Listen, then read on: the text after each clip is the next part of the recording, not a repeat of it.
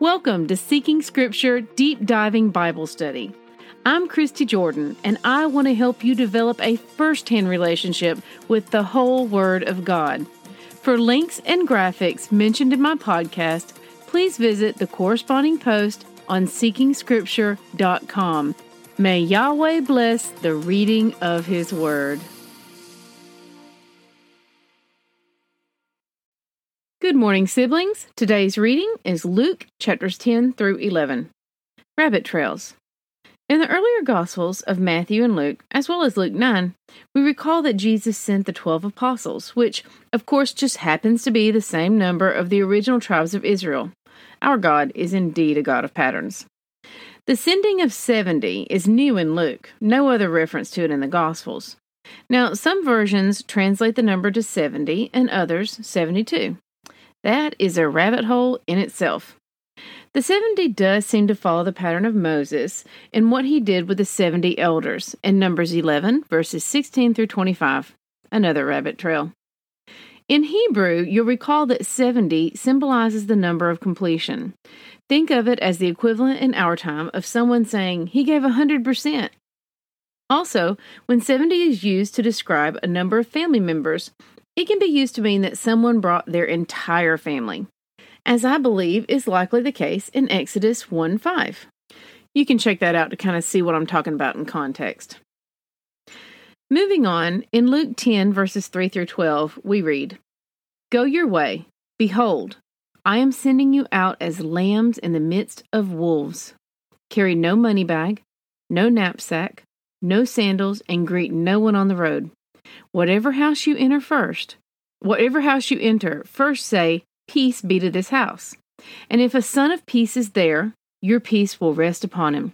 But if not, it will return to you. And remain in the same house, eating and drinking what they provide. For the laborer deserves his wages. Do not go from house to house. Whenever you enter a town and they receive you, eat what is set before you Heal the sick in it, and say to them, The kingdom of God has come near to you. But whenever you enter a town and they do not receive you, go into its streets and say, Even the dust of your town that clings to our feet, we wipe off against you. Nevertheless, know this that the kingdom of God has come near. I tell you, it will be more bearable on that day for Sodom than for that town. These instructions are essentially the same given in Luke 9, verses 1 through 6. There are two things I want to stress in terms of their importance. Number one, Messiah said this. That means it is important. Take some time to turn them over in your mind and consider their application in life today. Number two, everyone makes a choice and they are responsible for that choice. However, we are responsible for any behavior on our part that causes others to reject the word of Yahweh. And that realization should have a serious impact on our daily conduct, including how much time we spend in the Word. At the start of Luke 10, we see Messiah send the 70 out. And in Luke 10:17, we see them return with joy at their success. I can't help but wonder how much time must have passed between those verses. In Luke 10:17 through 20, Messiah reminded the 70 not to rejoice in their power over the enemy, but to rejoice that their names are written in heaven.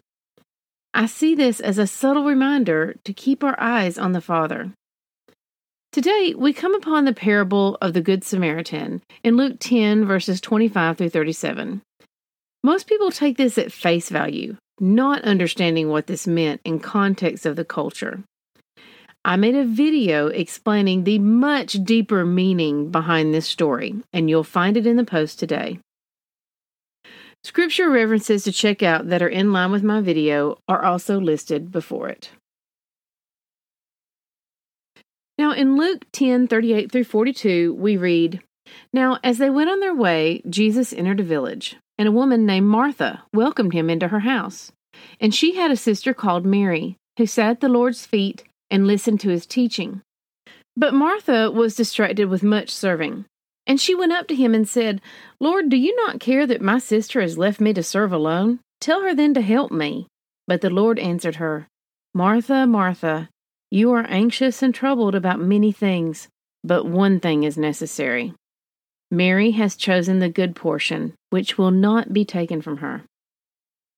Now, rabbis of the day would not allow women to study Torah or attend their schools. However, we see in these passages that Messiah both accepts and blesses Mary's desire to learn.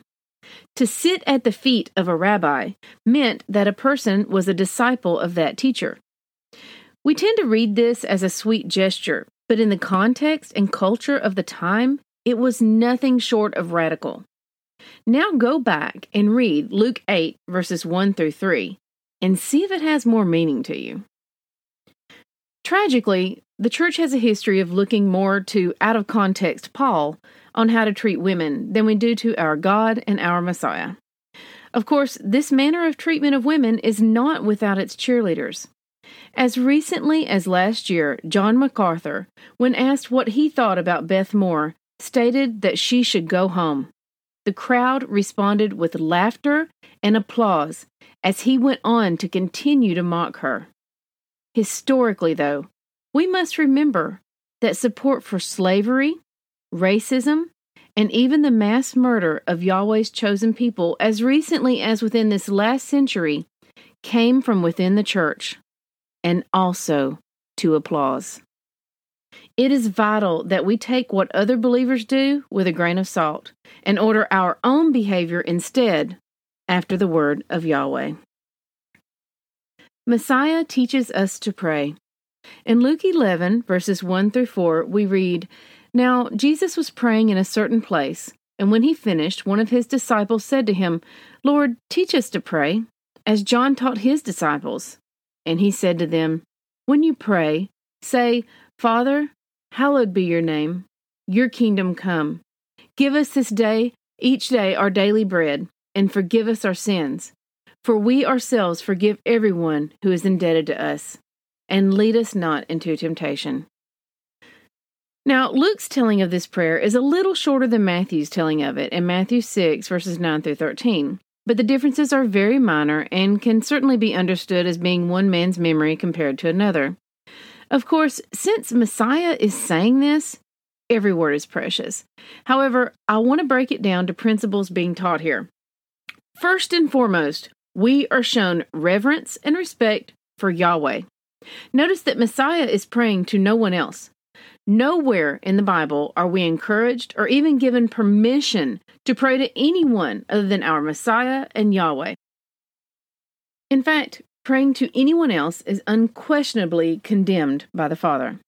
Again, many will excuse this by the intent of their own heart, or that it seems right in their mind for whatever reason.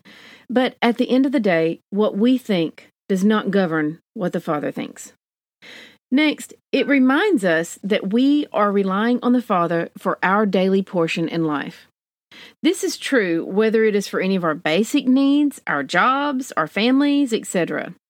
Our sustenance truly comes from the Father, and our full reliance as well as gratitude should be directed to Him. Third, we are sinners. We sin daily. We should repent daily and seek Him as we constantly work to become hearers and doers each and every day. Yep, I used the W word. So I have to issue the disclaimer because we've been programmed to be triggered whenever we hear work, to think salvation by works, run. So please notice that I did not say we're saved by works. However, if we do nothing other than say we believe in Messiah, with no fruit coming from that declaration, we are lowering the bar so much that all we can hope for is to hang out with the demons who also believe he's the Messiah. What is the root of our salvation? Messiah, belief, repentance, grace. What is the fruit of our salvation? Obedience, change, seeking Him daily through His Word by not just reading it, but living it. We've talked about this a lot, and we'll cover this more in James, so I'll leave it at that. Fourth, if we expect to be forgiven for our sins, we have to first give that forgiveness to others, even if we don't want to. That don't want to part is our flesh. The want to part that seeks the Father and desires His will over our own is the Holy Spirit within us. Following Yahweh is about learning to give the Holy Spirit more time at the mic than we do the earthly flesh. Lastly, we need to recognize that in order to grow, in order to be strengthened, we will pass through the refiner's fire. We won't face a temptation that we cannot overcome if we're seeking daily to live within the Spirit. But we do need to anticipate this and keep our sword sharpened. I believe this part of the prayer is asking Him to help us cling to His hand when He is refining us, and partly a plea for the Father to help us avoid things of this world that could lead us astray. Similar to David's plea in Psalm 141 4 that says, Do not let my heart incline to any evil, to busy myself with wicked deed in company with men who work iniquity, and let me not eat of their delicacies. So here is my summary. Number one, we are being taught reverence and respect for Yahweh and His holiness. Number two, our portion comes from the Father in all things. Number three, we are sinners, and as such, we must repent and seek Him daily. And number four, if we seek grace from the Father, we must be willing to give it to others.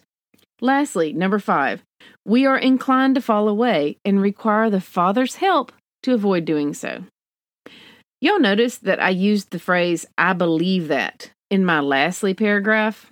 I want to remind you that what I believe should bear little to no weight with you. We are each responsible for testing all things to His Word. His Word is the straight edge to which all else must line up, never the other way around. Sign of Jonah in Luke 11 29.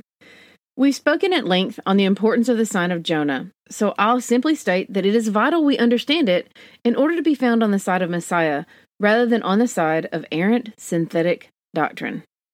Luke 11, verses 53 through 54 reads As he went away from there, the scribes and the Pharisees began to press him hard and to provoke him to speak about many things, lying in wait for him to catch him in something he might say. This is an important passage when it comes to understanding the response of culture to Messiah and the motivation behind much of what is taking place in his interactions as he goes about his ministry. From Ricky, my husband, here's a few of his notes. Ricky says there were two other verses that just really stood out to me. Luke 10, verses 23 through 24 reads Then, turning to the disciples, he said privately, Blessed are the eyes that see what you see. For I tell you that many prophets and kings desired to see what you see and did not see it, and to hear what you hear and did not hear it. And Luke 11:28 reads, "But he said, Blessed rather are those who hear the word of God and keep it."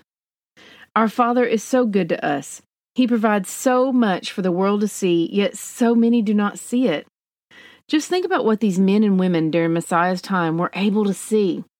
It wasn't just what they were seeing with their eyes, although some of that was quite spectacular. It was the teaching from our Savior and the understanding of his teachings. And the whole time he was teaching, it was his Father's, our Father's word that was being taught. How blessed are those who hear his word and keep it. Thanks, Ricky. you know, there's so much meat on these bones as our story rapidly comes to a close.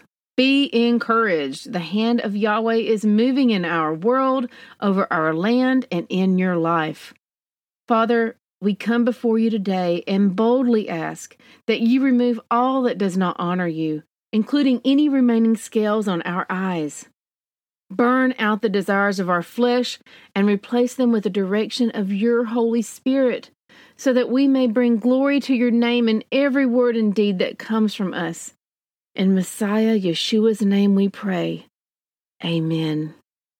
Test everything. Hold tight to what is good. 1 Thessalonians 5:21. We are saved by grace alone. Obedience is not the root of our salvation, but it is the fruit. May Yahweh bless the reading of his word. I love y'all. Bye-bye.